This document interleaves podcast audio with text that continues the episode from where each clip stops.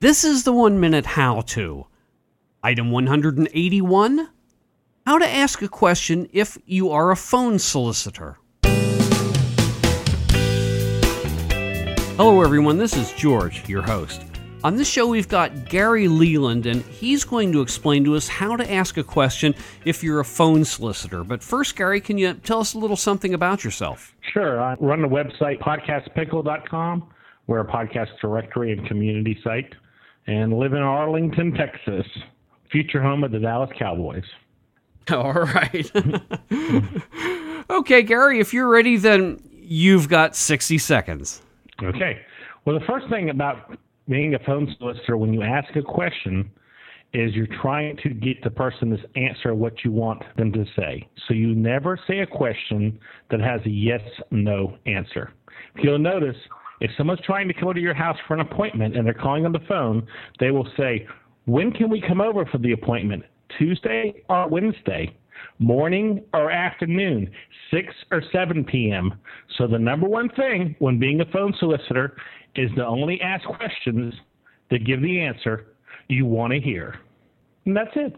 You know, in a way, that sort of reminds me of the movie Harvey, where someone says to Jimmy Stewart, We'll have to have dinner sometime. And he immediately responds, When?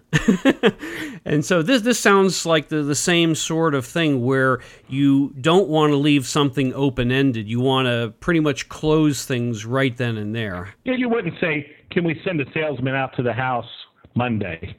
Mm-hmm. Because you could say no to that, or, or no is an option. You want to give them a question that no is not an option.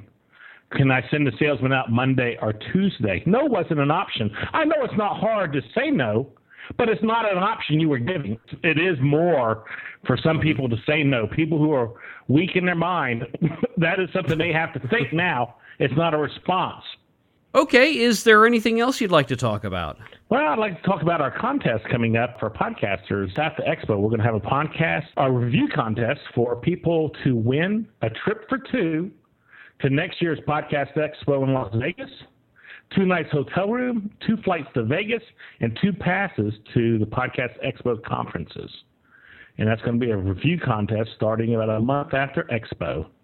So stay tuned to Podcast Pickle for more details. You'll be able to find details on picklereviews.com.